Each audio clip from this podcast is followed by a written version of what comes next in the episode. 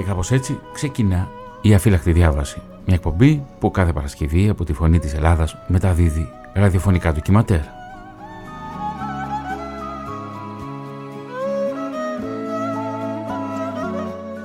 Θα γυρίσουμε το χρόνο πίσω. 12 Ιουνίου 2012. Τέσσερις Αιγύπτιοι αλλιεργάτες που εργάζονται στα καΐκια της Ιχθιόσκαλας και διαμένουν σε πολωνοκατοικία στο εικόνιο περάματος σε ένα οικιστικό θύλακα που εφάπτεται με τον Δήμο Κερατσινίου Δραπετσόνας γίνονται στόχος επίθεσης λίγο μετά τις 3 τα ξημερώματα. Ένα από τα θύματα της επίθεσης είναι και ο Αμπουζίτ Εμπάρακ, ένας άντρας Αιγύπτιος στην καταγωγή, ο οποίος εργάζεται στην Ιχθιόσκαλα και κυριολεκτικά θα σωθεί από θαύμα.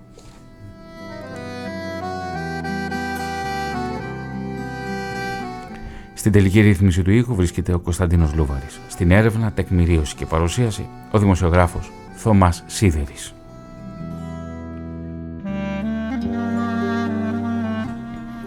Εδώ στον κεντρικό ραδιοθάλαμο της Φωνής της Ελλάδας βρίσκονται και στους παρουσιάζω με τη σειρά, ξεκινώντας από αριστερά προς τα δεξιά, ο Αμπουζίτ Εμπάρακ, το θύμα της επίθεσης. Καλώς ήρθες Αμπουζίτ στην ΕΡΤ. Γεια, σας. Ο κύριος Ναΐμ Εργαντούρ, ο οποίος είναι πρόεδρος της Μουσουλμανικής Ένωσης Ελλάδας. Κύριε Εργαντούρ, καλώς ήρθατε και εσείς. Γεια σας, ευχαριστούμε για την πρόσκληση. Και ο κύριος Πέτρος Κωνσταντίνου, ο οποίος είναι συντονιστής στην κίνηση ενωμένη ενάντια στο ρατσισμό και στη φασιστική απειλή. Στη γνωστή μας και έρφα. Κύριε Κωνσταντίνου. Γεια σας και ευχαριστούμε τη φιλοξενία. Εμείς ευχαριστούμε θερμά. Κυρίες και κύριοι, ό,τι μουσική ακούσατε σήμερα έχει γραφτεί από τον Αλέξη Καλοφολιά. Και τον ευχαριστώ θερμά για την παραχώρηση του μουσικού υλικού που θα ακούσουμε κατά τη διάρκεια του ραδιοφωνικού ντοκιματέρ. Κύριε Κωνσταντίνου, Αλέξη Καλοφολιάς όμως. Ο Αλέξη Καλοφολιάς είναι από τα πρώτα θύματα των φασιστικών επιθέσεων της Χρυσής Αυγής τη δεκαετία του 80, παρακαλώ. Ευχαριστούμε θερμά τον Αλέξη Καλοφολιά για την παραχώρηση του μουσικού υλικού.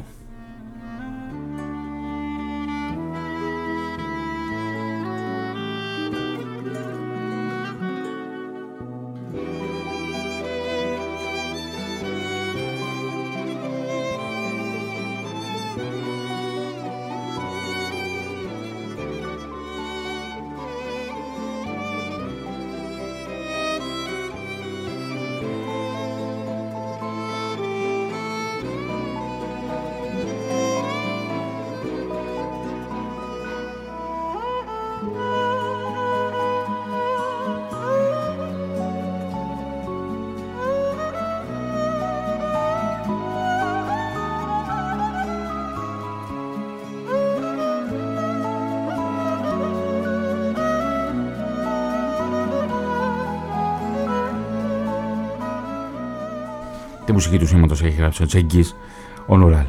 Όμως, ας πάμε το χρόνο πίσω. Κύριε Ελγαντούρ, στην Ιθιόσκαλα Κερατσινίου εργάζονται Αιγύπτιοι ψαράδες. Πότε έρχονται οι πρώτοι Αιγύπτιοι που ασχολούνται στο συγκεκριμένο κλάδο; Η παρουσία τους Αιγύπτιος γενικά ήταν μετά το πόλεμο του Ξημερών το 1967 και αρχίζανε τα... Αυτοί βέβαια ήταν Αλεξανδριανοί και από το προσέδα από τις πόλεις και αρχίσανε οι ψαράδες από που είναι από τον Ντομιότ να έρχονται στις αρχές το 1970, τη δεκαετία του 70. Ε, είχαν και σύμβαση, ε, κρατική σύμβαση που ερχόντουσαν ε, από την Αίγυπτο με την άδεια παραμονή και έτσι σε όλα τα ψαράδικα, όλο το, όλο το στόλο το ελληνικό υπήρχαν σε κάτι καΐκι Αιγύπτιους ψαράδες και Προσπαθήσανε μια φορά να πάρουν από αλλού και δεν μπορούσαν. Δηλαδή δεν, δεν ταιριάξανε οι άλλοι. Δεν θέλω να πω επικότητες από που είχαν έρθει, αλλά δεν ταιριάξανε με τους Έλληνες και παραγυρίσανε πάλι στους Αιγύπτιους μέχρι σήμερα. Αυτή τη στιγμή, μάλλον την τελευταία δεκαετία, ο πληθυσμός των Αιγύπτιων, η, η, όχι ακριβώς η κοινότητα, ο αριθμός των Αιγύπτιων αλλιεργατών, ποιος είναι; Αυτό δεν το γνωρίζουμε επίσημα. Δηλαδή αυτά πρέπει να ρωτήσετε ε, την περιφέρεια που έχουν βγάλει τις άδειες παραμονής στους ψαράδες. Δεν υπάρχει ένα ψαρά, ένας ψαράς χωρίς άδεια παραμονή. Και έτσι μπορεί να φανεί, να φανεί το αριθμό. Είναι αρκετοί όμως γιατί άμα δεις ότι δεν υπάρχει καΐκι επαγγελματικό στην Ελλάδα χωρίς ε, Αιγύπτιο ψαρά. Να ρωτήσω τώρα τον Αμποζίτ Εμπάρακ. Κύριε Εμπάρακ, εσείς πότε ήρθατε για πρώτη φορά στην Ελλάδα? انت جيتم جيت اول مره امتى اليونان؟ تقريبا 2012 حاجه Έχει έρθει το 2012.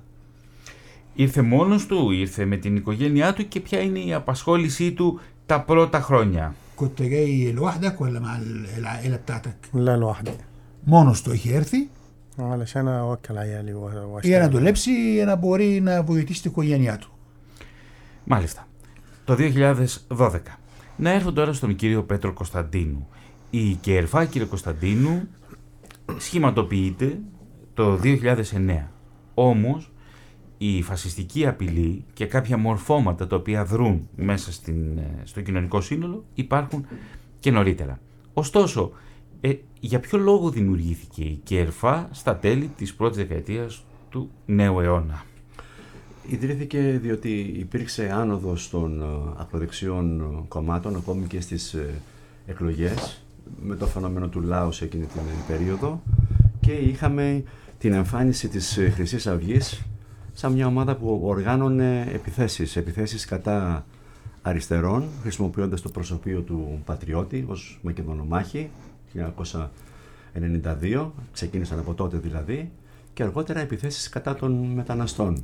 Υπάρχει μια μεγάλη κλιμάκωση όμως στο κέντρο της Αθήνας όταν η Χρυσή Αυγή με στήριξη της αστυνομίας τότε προσπαθούσε να καταλάβει το κέντρο της Αθήνας, τον Άγιο Παντελήμωνα συγκεκριμένα και να το χρησιμοποιεί ως ερ- ορμητήριο. Όταν το έκανε αυτό άρχισαν οι επεκτάσεις προς την Νίκαια, προς το πέραμα. Ε, το 2010 ο Μιχαλολιάκος μπαίνει στο Δημοτικό Συμβούλιο της Αθήνας και δηλώνουν ανοιχτά ότι θα γίνει πογκρόμ. Αυτά τα είπε ο Παναγιώταρος. Λοιπόν, η, η Κερφά έχει προειδοποιήσει για όλα αυτά. Το ότι δεν μπορούμε να αφήνουμε τη φασιστική απειλή να χρησιμοποιεί και τους Δήμους και, και τις εκλογές, διότι η πραγματική τους λειτουργία είναι να κρύβουν το ότι είναι μια εγκληματική ναζιστική οργάνωση και να εμφανίζονται ως πολιτικό κόμμα.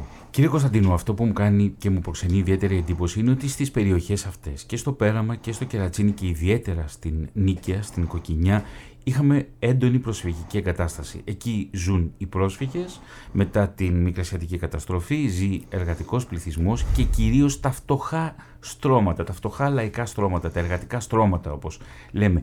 Πώς βρίσκει η Χρυσή Αυγή πρόσφορο έδαφος σε αυτές τις περιοχές που ήδη υποφέρουν από την ανεργία, από την κακή ποιότητα ζωής, από μια υποβαθμισμένη όπως τα λέγαμε καθημερινότητα. Ζουν δηλαδή πίσω από τη βιτρίνα της πόλης. Δύο στοιχεία να πάρουμε ότι στην περίοδο της αντίστασης στην ναζιστική κατοχή υπήρχαν οι συνεργάτες των Γερμανών. Δεν το ξεχνάτε αυτό. Κάποιοι κουκουλοφόροι δοσύλλογοι δείχνανε από την Κεσαριανή μέχρι την, την Κοκκινιά ποιοι να εκτελεστούν. Υπήρχαν συνεργάτες που ποτέ δεν τιμωρηθήκαν. Οι δίκες των δοσύλλογων στην Ελλάδα ήταν μια παροδία. Και το δεύτερο είναι ότι η Χρυσή Αυγή παίρνει ψήφους από τις φτωχογειτονιές σε μια περίοδο όπου τα ε, επίσημα πολιτικά κόμματα είναι σε κρίση, είναι η περίοδος των μνημονίων, υπάρχει μεγάλη κοινωνική πόλωση ε, και άρα ένα κομμάτι εξοργισμένο προσπαθούν να το στρέψουν προς ξενόφοβες, ρατσιστικές αντιμετωπίσεις. Αυτό κάνει και η Μαρίν Λεπέν στη Γαλλία αυτή την περίοδο. Και άρα δεν μας προκαλεί κατάπληξη γιατί κάποιοι προσανατολίζονται. Το ζήτημα είναι ότι η παρουσία τους, η φυσική με τάγματα εφόδου έγινε δυνατή γιατί υπήρχε συγκάλυψη της δραστηριότητάς τους υπήρχε ασυλία από τους κρατικούς μηχανισμούς και από τους αστυνομικούς μηχανισμούς. Πράγματα τα οποία ήρθαν στην επιφάνεια. Ξέρετε κάτι, επειδή έχω ασχοληθεί ιδιαίτερα με την Νίκαια και έχουμε κάνει ε, ραδιοφωνικά ντοκιμαντέρ όσον αφορά στον, μπλο, στον μπλόκο της Κοκκινιά και στη δράση των δοσιλόγων, θα σας πω μόνο μία σκηνή την οποία δεν μπορώ να την βγάλω από το μυαλό μου. Ε, είμαι στο αυτοκίνητο, πρέπει να ήταν αρχές της δεκαετίας του 2010. Η μικρή μου κόρη είναι ακόμα πολύ μικρή και κάθεται στο πίσω κάθισμα του αυτοκινήτου και βλέπουμε ένα τάγμα της χρυσής αυγής με σημαίες να παρελάβει σε αυτό που εσείς ορίζετε ως προσφυγομάνα κοκκινιά. Και δεν μπορώ να το πιστέψω. Δεν μπορώ να το εξηγήσω στο παιδί μου αυτό που βλέπω. Και δεν μπορώ να εξηγήσω ότι ο ναζισμός, έτσι όπως ακριβώς διαμορφώθηκε τον προηγούμενο αιώνα, τα προηγούμενα, το προηγούμενο πρώτο μισό, ε, το πρώτο μισό του προηγούμενου αιώνα, ζει και σε μια διαφορετική έκφρασή του σε αυτή την φτωχογειτονιά. Κύριε Ναήμ Ελγαντούρ, εσείς ως Πρόεδρος Μουσουλμανικής Ένωσης Ελλάδας δέχεστε την προηγούμενη δεκαετία τότε που μιλάμε, δηλαδή εκεί στα τέλη του 2009, αρχές του 2010, ε, δέχεστε ε, ε, κάποιες ε, καταγγελίες από πλευράς μεταναστών όσον αφορά στην δράση της Χρυσής Αυγής, κάποιους φόβους για την... Εμείς αρχίσαμε με το Λάος να έχουμε ε, επιθέσεις ε, όμως όχι ε, ε, σωματικές επιθέσεις. Επιθέσεις στο τύπο και μετά μόλις έφυγε το Λάος φάνηκε Χρυσή Αυγή εμείς έχουμε, αρχίσαμε με τη Χρυσή Αυγή μπορεί το 2007 που είχαν κάψει το πρώτη φορά ένα χώρο προσευχής στη Καλιθέα και μετά αρχίσανε να επιτηθούν στους μετανάστες στο νέο κόσμο, νέος κόσμος. Ε, δηλαδή έχουμε, έχουμε δώσει αγώνα από, από πιο νωρίς από τους υπόλοιπους και μόλις βγήκε ο Μιχαλολιάκος ε, Δομοτικός Σύμβολος της Αθήνας κάψανε το χώρο προσευχής του Παγκαλαντές στο κέντρο της Αθήνας που είχε μέσα 40 άτομα. Αυτό δηλαδή τραβήξανε την πόρτα, κλείσανε με ένα λοκέτο και είχαν 40 άτομα μέσα και αρχίζουν να, να ρίχνουν φωτιές για να κάψουν 40 άτομα ζωντανούς. Αυτό δεν, δεν έχει, εγώ το έχω αναφέρει στο δικαστήριο, αλλά δεν έχει γίνει μήνυση και δεν τιμωρήθηκε κανένας για αυτό το θέμα που ήταν γνωστά πρόσωπα της χρυσής αυγής. Ε, δηλαδή τότε εκείνη την ημέρα ήταν η επικεφαλής την επίθεση η κυρία Σκουρδέλη. Και δεν τιμωρήθηκε γι' αυτό. Μετά συνεχίζαμε πολλά και διάφορα αμέτρητα. Υπήρχαν λοιπόν πολλά γεγονότα και πολλά περιστατικά. Και πριν φτάσουμε στη νύχτα εκείνη του Ιουνίου του 2012, η επίθεση αυτή προαναγγέλλεται κατά κάποιο τρόπο από ένα καταδικαστέν μέλος της Χρυσής Αυγής, που ναι. πλέον έχει καταδικαστεί ναι, ναι, σε πρώτο βαθμό ως εγκληματική οργάνωση, που προαναγγέλει την επίθεση στο πέραμα. Μπορείτε να μας πείτε. Όταν, όταν βγαίνει ένας βολευτής ή υποψήφιος βουλευτή το κόμμα αυτή της εγκληματικής οργάνωσης και λέει ότι από σήμερα οι Αιγύπτιοι ψαράδες θα δώσουν λογαριασμό στη Χρυσή Αυγή, όχι στο κράτος. Δηλαδή, ακύρωσε το κράτος, ακύρωσε τους νόμους, το Σύνταγμα, το έθνος και λέει: Εμείς είμαστε η Χρυσή Αυγή, εμείς είμαστε κράτος, εμείς είμαστε ο νόμος, εμείς είμαστε το Σύνταγμα και οι Αιγύπτιοι ψαράδε θα δώσουν λογαριασμό σε εμάς. Και στην ίδια, βραδιά, στην ίδια βραδιά, δηλαδή μετά από λίγες ώρες, έγινε η επίθεση εναντίον τους Αιγύπτιους ψαράδε. Ο κύριος εδώ ήταν, δηλαδή, σώθηκε από θαύμα. Ακριβώς. Πάμε λοιπόν σε εκείνη τη νύχτα. Και ο Αμπουζίτ Εμπάρακ βρίσκεται σε εκείνη την μονοκατοικία στο εικόνιο, που όπως είπαμε, το εικόνιο βρίσκεται στην άκρη του περάματος, στο σημείο διαπαφή με το κερατσίνι και θέλουμε να περιγράψουμε εκείνα τα γεγονότα. Κύριε Μπάρακ, εσείς βρίσκεστε, βρίσκεστε στο σπίτι, κοιμάστε εκείνη την ώρα και θέλω να θυμηθείτε, να μας περιγράψετε τι ακριβώς γίνεται. Ό,τι θυμάστε όμως από εκείνη τη νύχτα. اللي انت فاكره من الليله المهببه دي اللي حصل ان كان الجو حر والدنيا كانت حر وانا طلعت على السطح فوق نمت Ήταν μια ζεστή νύχτα και εγώ ανέβηκα στη ταράτσα να κοιμηθώ. Στη ταράτσα. لاني انا جاي كنت لسه جاي ما بعرفش ثلاث اربع خمس كلمات على بعض Μόλι είχα έρθει από την Αίγυπτο δεν ήξερα 5-6 λέξει ελληνικέ. وجاي اليونان كهي وطني الثانيه زي اليونان ما Και هي عندي ήρθα ε, έτσι στην Ελλάδα νομίζω, νόμιζα ότι θα είναι δεύτερο, δεύτερο μου πατρίδα. Ναι, علشان اليونانيين احنا هم في مصر آه، عاملين مصر وطنهم وهم هم ناسنا Γιατί يعني احنا كلنا اخوات εμείς ζήσαμε με τους Έλληνες στην Αίγυπτο που είχαν θεωρήσει την Αίγυπτο σαν πατρίδα τους. وانا كو يعني انا نمت نمت ما في امان ما فيش اي خوف ولا اي حاجه في الدنيا Εγώ ما- είχα δηλαδή μια ασφάλεια ότι είμαι σε ασφαλώς, ασφαλές ε, ε, χώρα και κοιμήθηκα σε ταράτσα χωρίς να έχω ε, πονηρία ότι κάτι θα, συμ- θα μου συμβεί. نمت ما اعرفش كنا الساعه 2 3 Δεν ήξερα τι ώρα ήταν, δύο, τρεις. م، اتفاجئت ان في خبطه على على رجلي والخبطه زادت طلعت طلعت كان في ملايه خفيفه بيضه Και άρχισε να, να στέλνουμε χτυπήματα στα πόδια μου και σιγά σιγά να ανεβούν από τα πόδια μέχρι τη μέση και είχα ένα συντόνι ελαφρύ ب- απάνω بس μου. ضرب ضرب مش مش Αλλά سجا όταν سجا، λέω, دنيني سجا سجا. όταν λέω χτυπήματα, χτυπήματα ε, για, για, για, για, να, για να με σκοτώσουν.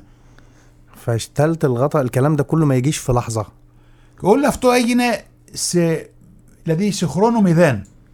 إيه، رفعت الغطا من على وشي اتخبطت Και μόλις έβγαλα το συντόνι έξω από, τα, ε, ε, από πάνω από το πρόσωπό μου, اتخبطت على دماغي وفي وشي μου βαράγανε στο κεφάλι και στο πρόσωπο.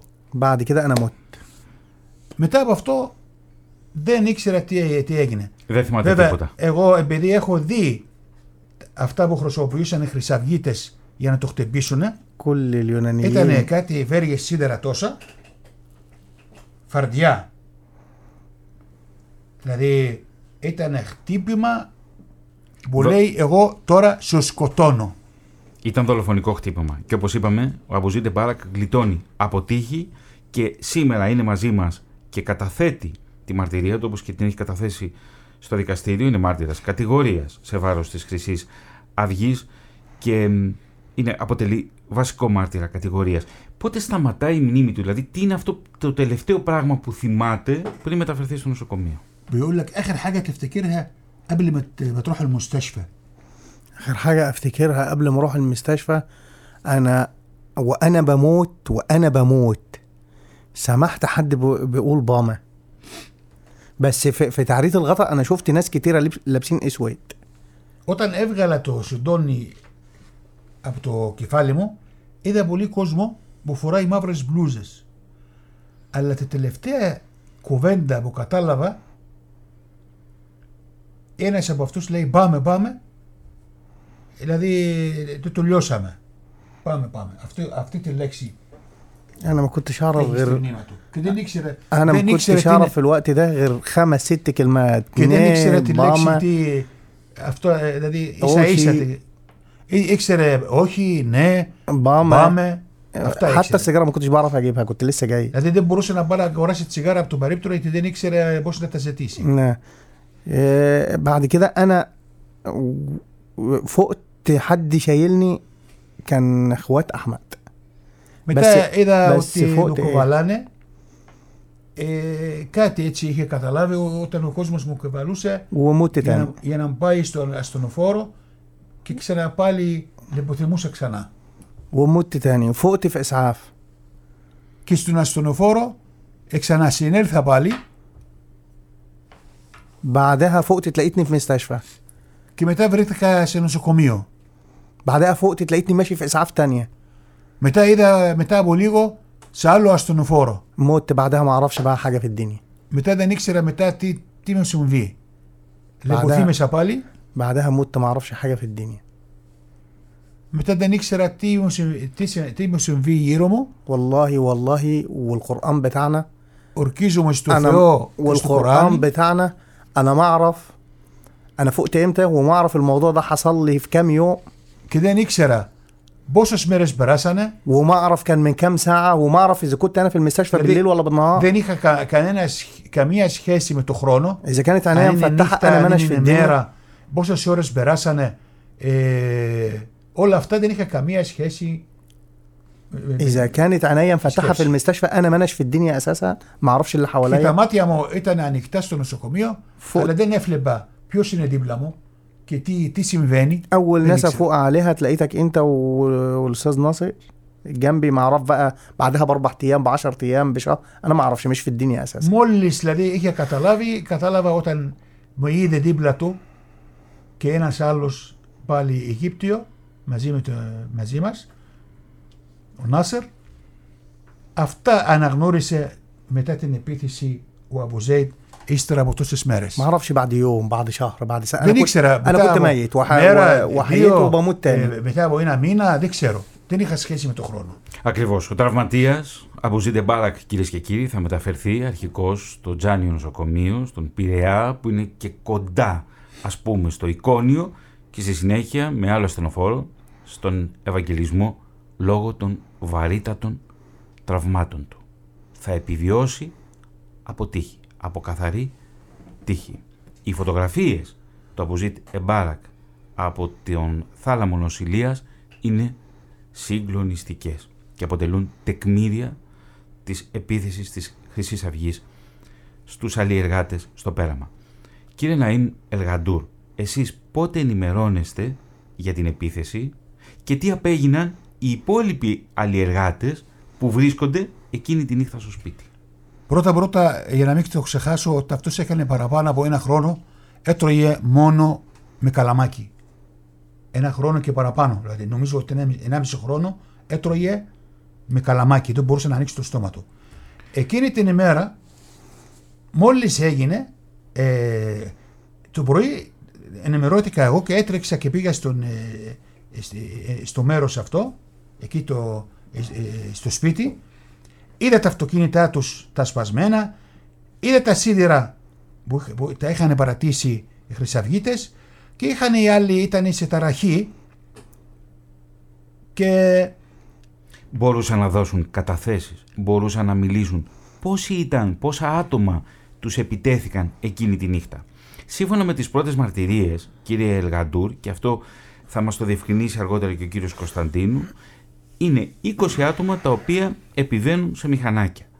Σύμφωνα όμως με την επίσημη ανακοίνωση, της, την τότε επίσημη ανακοίνωση της ελληνικής αστυνομίας, είναι 10 τα άτομα τα οποία επιβαίνουν σπάνε αρχικό στα παράθυρα της οικίας, πετάνε καπνογόνα, φωνάζουν, βρίζουν, κραδένοντας ορόπαλα και ξύλα και στη συνέχεια επιτίθεται στους ψαράδες. Ε, ε, κοίταξε να δείτε. Τα παιδιά που είδανε όλα αυτά που, ε, το σκηνικό που έχει γίνει είπαν ότι είναι πάνω από 30 άτομα. Τώρα τη λέει η αστυνομία δεν, δεν, δεν, δεν μπορώ να δεν μπορώ να, να πω ότι τα λέει τα, τους αριθμούς σωστά η αστυνομία γιατί εμείς είχαμε ε, τότε μπορέσαμε πάρα πολύ δύσκολα ότι έχουμε να αντιμετωπίζουμε τη Χρυσή Αυγή και την αστυνομία μαζί. Έτσι. Βέβαια δεν είναι όλη η αστυνομία γιατί εγώ πάλι σώθηκα από μεγάλους αξιωματικούς της ελληνικής αστυνομίας όταν μου κάνανε επίθεση εναντίον μου. Αλλά ε, έχω, έχω πάει στις εσωτερικές ε, ε, υποθέσεις για το, για το τμήμα το, της Νίκαιας, για το τμήμα του Αγίου Πεντελεήμονα. Δηλαδή υπήρχε μια δυσκολία με την αστυνομία. Συν ότι τα μέσα τα ελληνικά ήταν πάλι σαν είχαμε πάλι δεν γράφανε, δεν δείχνανε και εμείς αναγκαστήκαμε να φέρουμε απ' έξω με το CNN και με το BBC και με το γερμανικό και με το γαλλικό και με το ε, Associated Press και με το ε, Reuters και έτσι αναγκαστήκανε οι Έλληνες δημοσιογράφοι να ασχοληθούν. Είχαμε, είχαμε, είχαμε πάρα πολλές δυσκολίες και αντιμετωπίσαμε, είμαστε η πρώτη γραμμή. Η επίθεση στους αλλιεργάτες στο πέραμα συμβαίνει πριν από τη δολοφονία του Παύλου Φίσα. Όμως κύριε Κωνσταντίνου έχει προηγηθεί η επίθεση κάποιων ατόμων που φέρονται να εμπλέκονται και στην επίθεση των αλλιεργατών στους συνδικαλιστές στο ΠΑΜΕ επίσης στο πέραμα. Κοιτάξτε, είναι μια ολόκληρη περίοδος μετά την ε, εκλογική ε, άνοδος της Χρυσής Αυγής, την είσοδο της στη Βουλή. Υπάρχει ένα διάστημα από τον Μάιο μέχρι τον Ιούνιο όπου υπάρχει ένα όργιο δολοφονικών επιθέσεων σε αυτό ε, μεσολαβεί και η επίθεση κατά της Λιάνας Κανέλη ε, από τον Κασιδιάρη και μάλιστα on, on camera είναι η προσπάθεια που έκανε η Χρυσή Αυγή την εκλογική δύναμη να την κάνει τάγματα εφόδου. Αυτό συνέβαινε όλο εκείνο το διάστημα. Κλιμακώθηκε αυτή η επιχείρηση βίας το 2013. Θυμίζω ότι ήταν η δολοφονία του Σαρασδάτ Λουκμάν 19 Γενάρη και αργότερα το Σεπτέμβρη ε, κυριολεκτικά μέσα σε ένα κλίμα απομόνωση πια της Χρυσής Αυγής, διότι το αντιφαστικό κίνημα είχε εμφανιστεί κατά χιλιάδες ε, στους δρόμους, προχωράνε σε στοχευμένες επιθέσεις.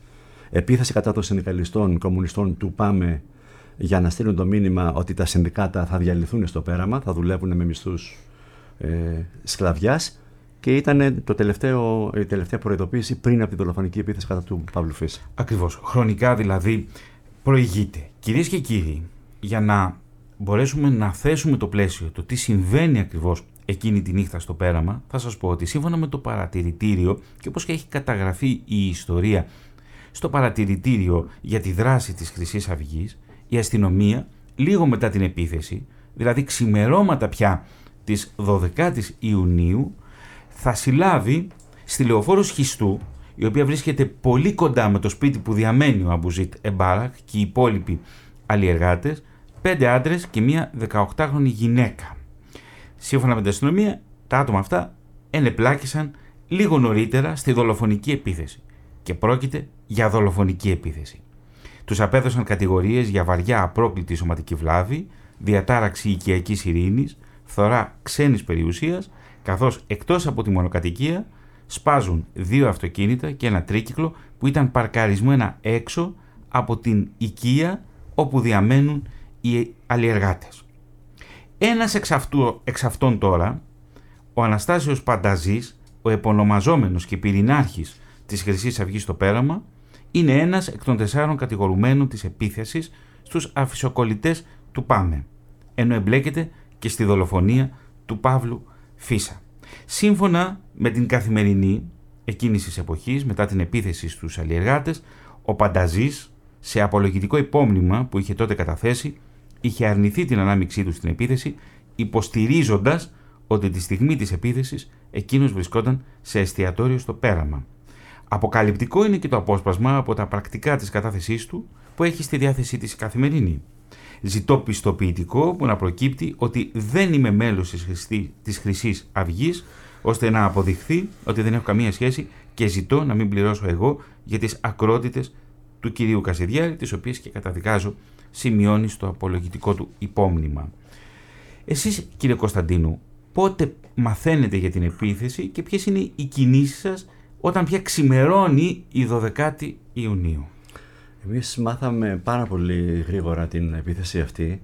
Μάλιστα επειδή υπήρχε ένα όργιο επιθέσεων εκείνο το διάστημα, ε, η ΚΕΡΦΑ είχε οργανώσει συνέντευξη τύπου με τα χαρακτηριστικά που έλεγε ο κύριος Ελγαντούρ. Δεν είχαμε συμμετοχή ελληνικών μέσων τότε, είχαμε όμως όλα τα διεθνή μέσα.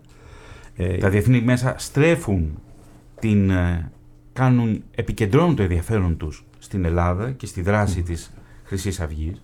Και εμείς ε, είχαμε ε, τον Άχμεντ Μαχμούτ, φίλος των, των παιδιών, ο οποίος έδωσε όλη την εικόνα, μας έδωσε την πληροφορία ότι είναι διασωληνωμένος. Ο Άχμετ διαμένει στο σπίτι με τους αλλιεργάτες εκείνη τη νύχτα. Δεν είμαι σίγουρος ότι διάμενε μαζί τους, ήταν γνωστός, μας έφερε όλη αυτή την πληροφόρηση που την δώσαμε από τη δικιά μας τη μεριά, αλλά είναι εντυπωσιακό. Το τι πραγματικά έχει συμβεί. Ναι, και τη δώσαμε μαζί με άλλα δέκα περιστατικά τα οποία συμβαίνουν εκείνο το, το διάστημα. Στο σημείο αυτό θα ακούσουμε τον Goldfish, τον Last Drive, που είναι από τον δίσκο που εξέδωσαν, το Heavy Liquid, το 2010. Όπως είπαμε, τη μουσική σήμερα μας την έχει παραχωρήσει ο Αλέξης Καλοφολιάς και τον ευχαριστούμε θερμά.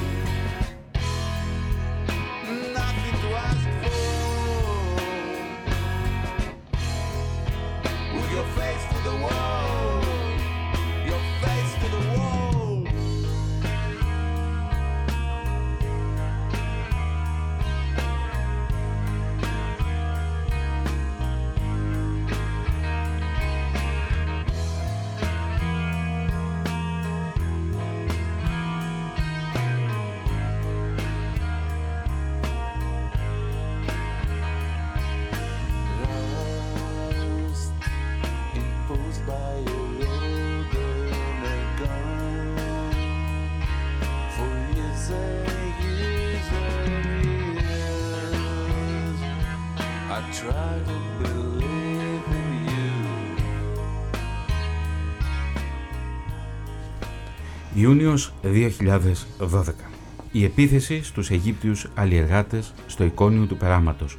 Να ρωτήσω τον κύριο Αμπουζίτ Εμπάρακ εκείνη τη νύχτα στο ίδιο σπίτι πόσοι βρίσκονται και αργότερα που ο ίδιος μπορούσε να κατανοήσει το τι είχε συμβεί και να του εξηγήσουν αυτά που είχαν συμβεί εκείνη τη νύχτα, τι απέγιναν οι υπόλοιποι άνθρωποι που βρίσκονταν στο σπίτι. الليله دي كنتوا كم واحد نايمين في البيت وبعدين آه، لما انت فقت قالوا لك ايه على حكايه الهجوم دي يعني آه كان احمد واخواته ثلاثة كان معهم عيلين صغيرين عيال احمد وانا كنت نايم على السطح اتن واحمد كتاتريا ادلفيتو كديو مكرابديا وش وش يديو عدريفة آه احمد كديو ادلفيا كديو مكرابديا وانا كيغو وانا على كيغو السطح ايمونا سيتراتسا مم.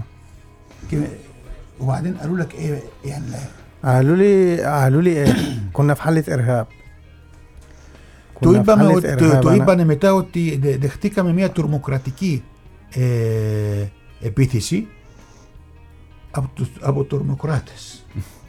احنا كنا انا لحد النهارده بقى الموضوع ده بقى له 10 سنين 10 سنين كل ما افتكر او حد يسالني فيه يعني انا لولا باجي علشان خاطر الناس اللي تعبت معايا والمحاميين انا بتضايق اساسا انا بتخ... آه، حصلت عندي عقده نفسيه Εγώ عندي. λέω μετά από 10 χρόνια κάθε φορά που το θυμάμαι αυτό που το πράγμα ε, δεν αισθάνομαι καλά. Κάντε που λεγίζω ότι πρέπει για το χάρη τους δικηγόρων που μας στηρίζουν και ο κόσμος που μας, στηρι- μας ε, στηρίζει δεν θα πάω πουθενά. Δεν μπορώ να μιλήσω συνέχεια για αυτό το γεγονός وعلشان وعلشان ناديه برضه اللي هي ام بابلو فيسا اللي هو مات ده احنا كلنا عيالها και για τη Μάγδα Φίσα πάλι θέλει να συνεχίζει τον αγώνα γιατί αισθανόμαστε ότι είμαστε όλοι παιδιά της. انا لو اسيب حقي وغيره وغيره وغيره يسيب حقهم يبقى الناس دي قضت على اليونان كامل Εγώ αισθάνομαι μια χρέωση ότι πρέπει να είμαι στην αγώνα για να πάρουμε τα δι- το δικαίωμα της δικαιοσύνης από αυτούς τους εγκληματίες γιατί αν παρατήσουμε τα δικαιώματά μας και τους αφήσουμε ε, θα χαθεί η Ελλάδα. Είναι συγκλονιστικό αυτό που λέει. Ένας Αιγύπτιος ψαράς που έρχεται να εργαστεί στην Ελλάδα ότι αισθάνεται παιδί της Μάγδας Φίσα. Πόρισμα των εφετών ανακριτήρων 19 Φεβρουαρίου 2014.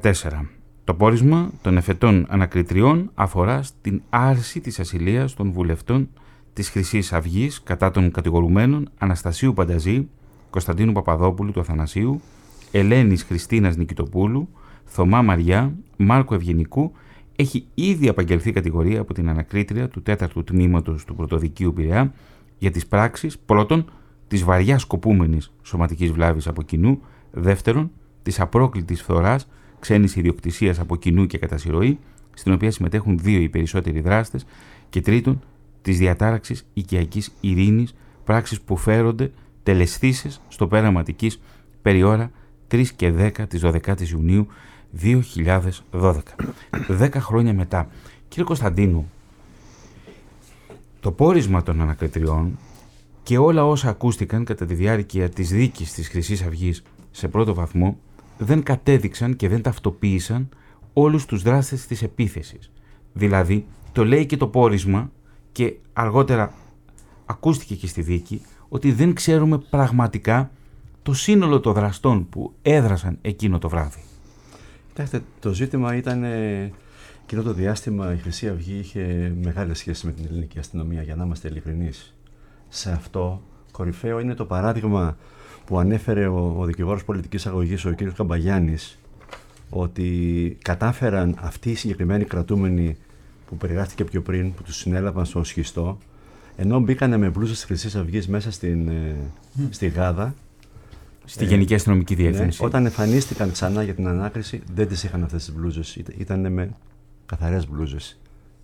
Για να καταλάβουμε την έκταση του προβλήματος που υπήρχε για τη συγκάλυψη της δράσης της, ε, της Χρυσής Αυγής. Πάντως όμως πρέπει να παραδεχθούμε ότι λίγο μετά την επίθεση η αστυνομία είναι εκείνη που συλλαμβάνει στη λεωφόρο σχιστού άνδρες της ελληνικής αστυνομίας που συλλαμβάνουν τους δράστες. Ένα μέρος τουλάχιστον των, ε, της ομάδας που επιτέθηκε στους Αιγύπτιους αλλιεργάτες. Ναι, είναι αλήθεια. Ναι. Τώρα, ο κύριος Αμπουζίτε Μπάρακ βρέθηκε στο δικαστήριο στην δίκη της Χρυσής Αυγής σε πρώτο βαθμό. Τι ένιωσε όταν αντίκρισε τους δολοφόνους του. Τους بتقول لك- ανθρώπους οι بيقول οποίοι لك لما انت رحت يخن- المحكمه سنه 14 لاول مره وشفت المتهمين المجرمين دول σκοπό να τον قدامك، σκοτώσουν εκείνη τη νύχτα, να τον وكانوا δολοφονήσουν. دول عاوزين يقتلوك كان ايه شعورك؟ انا شعوري ان انا لو لو انا أ- يعني من المشوار ده انا نفسيتي تعبانه بس انا لو اطوع اعمل اي حاجه هعملها Σου λέει από αυτό το, το θέμα η ψυχολογία μου είναι πολύ ταραγμένη και αν μπορούσα να κάνω κάτι θα το έκανα. Δηλαδή αν μπορούσα να τιμωρήσω αυτούς που μου κάνανε την επίθεση θα το έκανα. ما فيش قدامي بعد ال بعد ال بعد محكمه الاستئناف دي غير ان انا اروح منظمه حقوق الانسان في بلجيكا Λέει αν, αν δεν δικαιωτώ τώρα με το, με το εφητείο πρέπει να πάω στο Ευρωπαϊκό Δικαστήριο. Δηλαδή لا، انا مش هسيب حقي δεν, θε- δεν θα παρατήσω τον αγώνα. για انا να مش πάρω τα هسيب δικαιώματά حقي μου. تحت اي ضغط ولا اي ظرف من الاحوال Όσο πιέζουν, όσο πιέζουν, όσο ε, πίεση δεχόμαστε από γύρω γύρω, δεν θα παρατήσω αυτό τον αγώνα για να πάρω τα δικαιώματά μου και να τιμωρηθούν οι انا χρυσαυγίτες. انا مت مره Εγώ ومش πέθανα مع... μία φορά وما عدتش مدور على حاجه και δεν φοβάμαι ξανά πάλι. لو Δηλαδή- ألف واحد قدام الخريستيه فيه ما انا السائل انا خلاص ما عدتش بخاف Δηλαδή και να, και να είναι χίλια άτομα χρυσαυγίτες μπροστά μου, πάλι δεν φοβάμαι τώρα. انا مت خلاص Γιατί εγώ με σκοτώσανε. خلاص ما عدتش مدور Αυτοί على με حاجة. σκοτώσανε, τέρμα, τελείωσε. Δηλαδή τώρα, μέχρι τώρα έχει τα σίδερα. Δεν, μπορώ, δεν, δεν ζει κανονικά και δεν لحد, εργάζεται. دلو... لحد دلوقتي اللي ما كانش اكل طري ما باكلوش Αν δεν υπάρχει μαλακό φαγητό, δεν μπορώ να φάω. Και ε, δεν μπορώ να, να εργαστώ 40 όπως... يوم اكل πριν. بشفاطه Ο Αμπουζίτε Μπάρακ, κυρίε και κύριοι, μεταφέρθηκε στο νοσοκομείο με βαρύτατο διπλό κάταγμα στην κάτω γνάθο και στα ελληνικά οστά. Και το επαναλαμβάνω για πολλωστή φορά σε αυτό εδώ το ραδιοφωνικό ντοκιματέρ. Επέζησε από τύχη.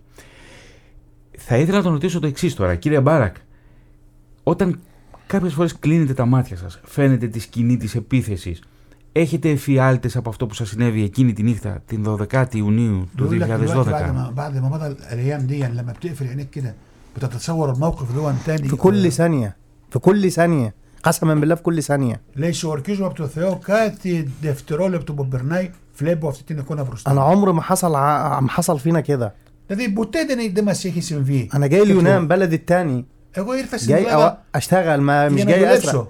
Όχι για να في ناس κλέψω, هنا في για- البلد هنا بتبيع مخدرات وبتبيع سجاير وبتبيع كل حاجه مضروبه احنا جايين نشتغل Δηλαδή υπάρχει, υπάρχουν εδώ κόσμο που, ψαράς. που είναι στην Άλλα παρανομία σαϊδέ. και εμείς είμαστε εργάτες που ήρθαμε να εργαστούμε κανονικά. Δηλαδή δεν ήρθαμε να احنا κάνουμε اللي ό,τι λάθος مشغلين εμπόριο. حركه الصيد في اليونان Εμείς, εμείς Άχνα, είμαστε Λεμψαγαλίνα. το μεγάλο κρίκο ε, για το ψάρι μας στην Ελλάδα. احنا اللي مشغلين احنا مطلعين سمك في اليونان إميش ما- لو لازم على حد تبصر يا اي ناس سيدنا تانية مش العرب. مطلعاه Εμείς βγάζουμε τα عد ψάρια كم στην مركب Ελλάδα. في اليونان فيها كم مصري Μετρήστε τα, τα καΐκια στην Ελλάδα και πόσο οι Αιγύπτιοι δουλεύουν μέσα. Εκείνο- Δεν ήρθαμε για να κάνουμε κάτι άλλο. Να ρωτήσω ένα κρίσιμο ερώτημα. Οι Αιγύπτιοι ψαράδες σπάνε την αλυσίδα των χονδρεμπόρων στην Ιχθυόσκαλα. Δηλαδή, μήπως η Χρυσή Αυγή πέρα από το ρατσιστικό της κίνητρο έχει και ένα ακόμη κίνητρο να δράσει εκείνη τη νύχτα; Ξέρουμε πολύ καλά και το βλέπω εγώ, γιατί έχω μεγαλώσει. Ζω στο κερατσίνι, οι Αιγύπτιοι ψαράδες με τα αυτοσχέδια μηχανάκια τους ή με τα καφάσια τα οποία σέρνουν πάνω σε ρόδες, γυρίζουν τις γειτονιές και πουλάνε τα ψάρια τους Εκείνη την περίοδο μήπως υπάρχει και ένα επιπλέον θέμα, δηλαδή μήπως οι Αιγύπτιοι σπα- ψαράδες σπάνε το μονοπόλιο των χονδρεμπόρων και ουσιαστικά γίνονται στόχος και για αυτόν τον λόγο. بيقول لك مش يمكن عشان انتم ب... بتعكسوا من التجار اللي هم تجار الجمله آه، الخرسيه في ماشي. اتلقت فرصه اللي هي تعمل فيكم اللي اتعمل دون. طيب خلي- طبعا لي كلام كتير عشان عاوز ما أنا. هقول لك لا أنا هقول لك الكلام اللي أنت هتقوله له. دلوقتي خلي راجل دلوقتي إحنا بنشتغل بليجا خرمطة في, في, في الك- الكايكي مفيش فلوس. إحنا بنشتغل بأقل فلوس. إحنا المصريين بنشتغل بتراب الفلوس. لما واحد يشتغل يبيع له 5 6 كيلو سمك يطلع من المركب يبيعه ولا يسرق بعربية من اليونان Λέει, εμείς δουλεύουμε στα καΐκια με πολύ μικρό μισθό. Και η στήριξή μας είναι να μα δίνουν 5-6 κιλά ψάρια για να τα πουλήσουμε. Εκτός από αυτό δεν μπορούμε να ζήσουμε με το μισθό που μας δίνουν στα καΐκια και αυτό είναι ε, δηλαδή κάτι σαν ε, νόμο μεταξύ ε, του καΐκιων με, το, με τους ψάριδες. Σου δίνω τόσα λεφτά αλλά δεν παίρνεις τόσα ψάρια. Αυτά τα ψάρια που παίρνει πρέπει να τα πουλήσει. Να τα πουλήσει που طب نبيعوهم ونصرفوا على عيالنا وناكلوا ونشربوا وندفعوا نيكي و- نتا وكده بوليسما- وكده ولا نسرق να عربيات τα πουλήσουμε ή να πάμε να κλέψουμε αυτοκίνητα έξω στον δρόμο ή να, για να καλύψουμε τα έξοδά ن- μας. نفتحوا να- عربياتكم اللي واقفين بره إيه ونسرقوها ولا نكمل ن... أفتش ولا نمد البرانوميس. ايدينا في جيابكم نسرقوا محاميلكم ولا نعمل ايه αυτοί, يعني που, αυτοί που κλέβουν και αυτοί που κάνουν λαθρεμπόριο και αυτοί που κάνουν πουλάνε ναρκωτικά. Εμείς δεν. Μπορεί να μαθαίνουν λιμπνέστρα. Εμείς οι Αιγύπτιοι έρθαμε να δουλέψουμε. Όπως θέλουν οι καπιταναίοι και παίρνουν τα, τα λίγα ψέρια και τα πολλά. Ακριβώς, τα μελοκάματα. Κύριε Κωνσταντίνου, διαφωνείτε με αυτή την. Ε, υπά, Για το υπάρχει... ψωμί μόνο. Ναι, ακριβώς. Για το ψωμί, όπως το λέει χαρακτηριστικά ο κύριος Αμπουζίτ Εμπάρακ, Κύριε Κωνσταντίνου, α- αυτό έχει καταγραφεί και ήταν μια ερώτηση που πραγματικά ήθελα να την κάνω. Εάν οι Αιγύπτιοι ψαράδες είναι αυτοί που σπάν, ας πούμε, μια οικονομική σχέση ή στην πραγματικότητα ανατρέπουν κάποια δεδομένα μέσα στην ηχθειόσκαλα. Όμως, θα ήθελα να μου το σχολιάσετε. Το, το ρατσιστικό κίνητρο είναι ισχυρότερο στη συγκεκριμένη περίπτωση. Ναι, κοιτάξτε, ε, νομίζω το βασικό είναι ότι οι Χρυσαυγίτες, ο λαός και οι υπόλοιποι, θέλανε να εκαθαρίσουν το πέραμα από τους Αιγύπτιους ψαράδε. Δεν τους θέλανε να είναι ορατοί, να έχουν αυτή τη μεγάλη αποδοχή που έχουν από το φτωχό κόσμο του περάματος που μπορεί να παίρνει από το κασελάκι του Αιγύπτιου ψαρά ή από τη γιαγιά που δεν μπορεί να μετακινηθεί, που της χτυπάει την πόρτα και της δίνει τα, τα ψάρια. Είναι, είναι μια εικόνα ένταξης αυτών των ανθρώπων μέσα στην, στην κοινωνία. Αυτό είναι που μισούσαν πάνω απ' όλα την αγάπη και την έμπρακτη στήριξη του, Της τοπικής κοινωνίας. της τοπικής κοινωνίας. και αυτό την θέλουν να το ένταξη των σπάσουνε. Αιγύπτιων ψαράδων Και- στους τοπικούς πληθυσμούς που να το πούμε επίσης είναι εργατικοί πληθυσμοί, είναι άνθρωποι οι οποίοι εργάζονται στη ζώνη, στα ναυπηγεία τα οποία υπάρχουν κατά μήκος της παραλιακής ζώνης του περάματος. Και ταυτόχρονα θα θέλανε Ε, να θέλω σπάσει προσθέσω κάτι η σε επίσημη. αυτό. Θα θέλανε να σπάσει η επίσημη σχέση του ελληνικού κράτους με το Αιγυπτιακό, να σπάσει δηλαδή αυτή η οργανωμένη συλλογική σύμβαση εργασίας. Ακριβώς. Να τους έχουν σκλάβους, δούλους και όχι να κυκλοφοράνε μέσα στα πόδια μας. Αυτό ήταν το, το χρυσαυγήτικο σχέδιο που ε, έχει την αντιμετώπιση έξω οι ξένοι, όχι οι ξένοι εργάτες, χτύπημα των συνδικάτων, χτύπημα της συλλογικότητας, χτύπημα σε τελική ανάλυση αυτής της συνύπαρξης που υπήρχε. Κύριε Εργαντούρ, ο λόγος εσάς. Ε, ε, ε, θέλω να σας πω ότι αυτοί που γυρίζουν με τετρίκυκλα έχουν άδειες για να απολύσουν ψάρια. Ε, ε, αυτό που λέει ο Πέτρος ότι η σχέ- η σχέση αγάπης μεταξύ Αιγύπτη και γειτονιέ είναι. Πες ότι τώρα μια γιαγιά του λέει δώσε μου ένα κιλό ξέρω εγώ και θα σου πληρώσω την άλλη εβδομάδα όταν θα πάρω τη σύνταξη. Δεχτώ. Και έτσι έγινε το δέσιμο μεταξύ Αιγύπτιος και πελάτες σε αυτές τις γειτονιές που δεν μπορεί κάποιος άλλος να το κάνει και αυτό ήταν πρόβλημα για μερικούς. Θα ρωτήσω τώρα τον κύριο Αμπουζίτ Εμπάρακ. Πότε μαθαίνει για τη δολοφονία του Παύλου Φίσα και τι αισθάνεται, ποια είναι οι πρώτες του, ποιες είναι οι πρώτες του σκέψεις, αλλά και τα πρώτα του συναισθήματα όταν ακούει για τη δολοφονία του Παύλου Φίσα, λίγο μακρύτερα. Είναι πολύ μικρή η απόσταση, είναι σχεδόν 2 με 3 χιλιόμετρα από την δολοφονική επίθεση της Χρυσής Αυγής στη μονοκατοικία των αλλιεργατών στο Εικόνιο, στην πραγματικότητα είναι ένα κοινό οικιστικό πλαίσιο. Η Αμφιάλη δηλαδή με το εικόνιο είναι γειτονιέ που βρίσκονται η μία δίπλα στην άλλη. Κύριε Μπάρακ, بيقول لك كان شعورك ايه لما سمعت ان بافلو فيسا اتقتل في نفس المنطقه بتاعتكم يعني 3 كيلو بعيد عن آه. البيت اه اللي انتوا كنتوا فيه ايه شعورك وايه يعني شعرت بايه بعد ال- ي- يوم بابلو فيسا ده انا حسيت ان اليونان راحت للدمار خلاص ما فاضلش يونان ب- بامانه ليه كنت النميرة بأمانة. مولش مثمة ما فاضلش ما تف- ما امان فتيت ولا التليفون- فاضل اي إيه. حاجه في اليونان μαθήτη τηλεφωνία αισθανθήκα με όλοι ότι η Ελλάδα είναι σε μεγάλο κίνδυνο σαν να μην υπάρχει. Σαν ότι μπο- τώρα δεν υπάρχει ούτε, ούτε ασφάλεια, ούτε αίσθηση πιστοσύνη στο κράτος. الراجل ده ذنبه ايه ان هو يموت Τι, φταίν- τι έφταιγε αυτός για να, για να, για, για να το σκοτώσουν. امه ذنبها ايه ان هي تتحرم من ابنها Η μάνα του τι φταίει και τι έκανε για خريستيا να, ايه για να μην ε, έχει το γιο της δίπλα. ارهاب والله العظيم ارهاب Αυτό ήταν موديين اليونان للدمار τρομοκρατία. هم عايزين يطلعوا και τραβάνε την Ελλάδα πίσω. ال- ال- الناس بيشو. بقى يتفرجوا لو الناس دي طلعت Και αν αυτοί ξαναβγαίνουν πάλι από τη φυλακή έξω, θα δείτε τι θα κάνουν. يتفرجوا اليونانيين ما تجيش بس على قد باولو فيسا لوحده Δεν θα είναι μόνο ما هتجيش على قد το كده θύμα Παύλο Φίσα. ممكن تيجي على قد الراديو اللي احنا ممكن تيجي في الراديو اللي احنا بنتكلموا فيه ده Μπορεί να κάνουν επίθεση και στο ραδιόφωνο που μιλάμε و- τώρα. والله اه ما بيدوروش ممكن تيجي دي في الناس اللي بوليجيزنا. بيتكلم ممكن تيجي في في اقرب الناس اللي, اللي واقفين معانا بيساعدوا فينا ممكن Και تيجي في μπορεί, المحامي και ممكن μπορεί تيجي في τώρα المحاميين اللي να معانا επιτεθούν σε όλοι αυτοί που μα ε, στηρίξανε. Ε, δικηγόροι, ακτιβιστέ. هنا هنا الخريستيه بيه في في اللي هم اللي هم التانيين اللي هم اللي بيقتلوا في الناس اللي اللي في دول العرب دول دوا الدواعش αυτή η Χρυσή Αυγή είναι σαν του Ντάις. نعم Κύριε Κωνσταντίνου, Για ένα να- θέμα που με απασχολούσε όλα αυτά τα χρόνια είναι το εξής. Μελετώντας και ερευνώντας την επίθεση της Χρυσής Αυγής στο πέραμα και στη μονοκατοικία που διαμένουν οι Αιγύπτιοι αλλιεργάτες. Εάν είχε γίνει κάτι διαφορετικό σε αυτή την δολοφονική επίθεση, εάν δεν είχαμε φτάσει τότε στη δολοφονία του Παύλου Φίσα. Δηλαδή, επειδή τα άτομα που εμπλέκονται στην επίθεση εμπλέκονται και στη δολοφονία του Παύλου Φίσα. Είναι ουσιαστικά ο ίδιος πυρήνας που δρά της χρυσής αυγής στις γειτονιές του Πειραιά.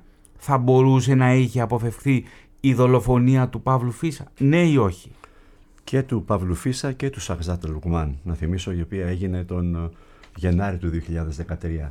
Το ότι δεν... Συμβαίνει δηλαδή λίγους μήνες αργότερα, έξι Ακριβώς. μήνες αργότερα από τη δολοφονική επίθεση στο αλλά, πέραμα. Αλλά ταυτόχρονα είχαμε δεκάδες επιθέσεις, δεκάδες καταγγελίες τεκμηριωμένες αυτών των επιθέσεων και η ΕΡΦΑ έκανε συστηματικές συνεντεύξεις τύπου με δεκάδες θύματα.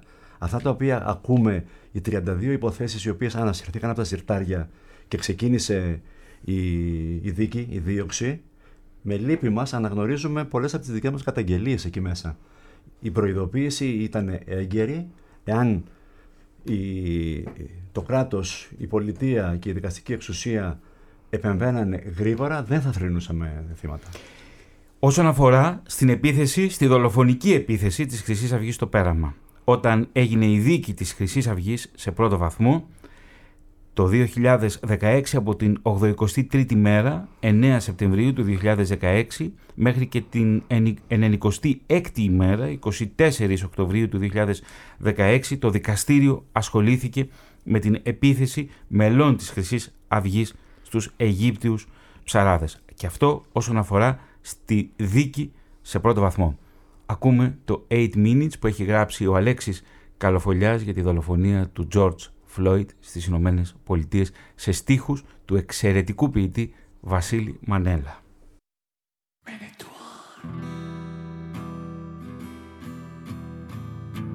Looking around me, everything is No more labor pains, mama. Α, Λοιπόν, I'm crying. κυρίες και κύριοι, στο σημείο αυτό ολοκληρώνεται το ραδιοφωνικό ντοκιματέρ για τη δολοφονική επίθεση της χρυσής Αυγής στο πέραμα Lift me up. με βασικό αφηγητή τον κύριο Αμπουζίτ Εμπάρακ, Αιγύπτιο αλλιεργάτη που τότε ήταν 28 ετών και σήμερα 10 χρόνια αργότερα είναι πατέρας τριών παιδιών. Κύριε Μπάρακ, σας ευχαριστώ θερμά για την μαρτυρία σας και σας καλά. ευχαριστώ θερμά για την παρουσία σας σήμερα στην ΕΡΤ. Γεια σας καλά. Να σε καλά, Χριστόνα. Να ευχαριστήσω θερμά τον Πρόεδρο της Μουσουλμανικής Ένωσης Ελλάδας, τον κύριο Ναήμ Ελγαντούρ. Κύριε Ελγαντούρ. Ευχαριστούμε, ευχαριστούμε πολύ και ε, εύχομαι να ξαναγίνει γιατί έχουμε πάρα πολλά να πούμε. Πάρα πολλά. Και τον κύριο Πέτρο Κωνσταντίνου, συντονιστή της ΚΕΕΦΑ της κίνησης, ενωμένη ενάντια στον ρατσισμό και στην φασιστική απειλή. Κύριε Ευχαριστούμε Κωνσταντίνου, πολύ και έχουμε συνέχεια γιατί και στο δεύτερο βαθμό πρέπει να καταδικαστούν να μην πέσουν στα μαλακά. Κυρίε και κύριοι, στην τελική ρύθμιση του ήχου ήταν ο Κωνσταντίνος Λουβάρης. Στην έρευνα, τεκμηρίωση και παρουσίαση ο δημοσιογράφος της ΕΡΤ Θωμάς Σίδερης. Καλό μεσημέρι από την Αθήνα. Many three.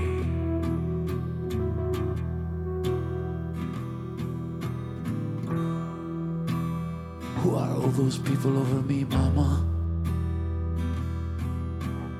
Getting tough.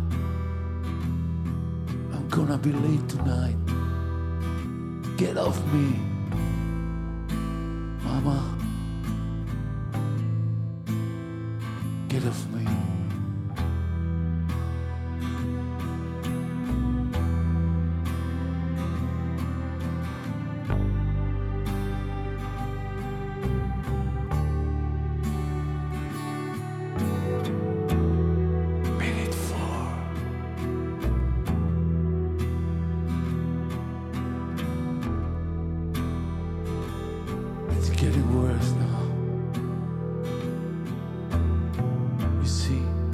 Didn't do anything big,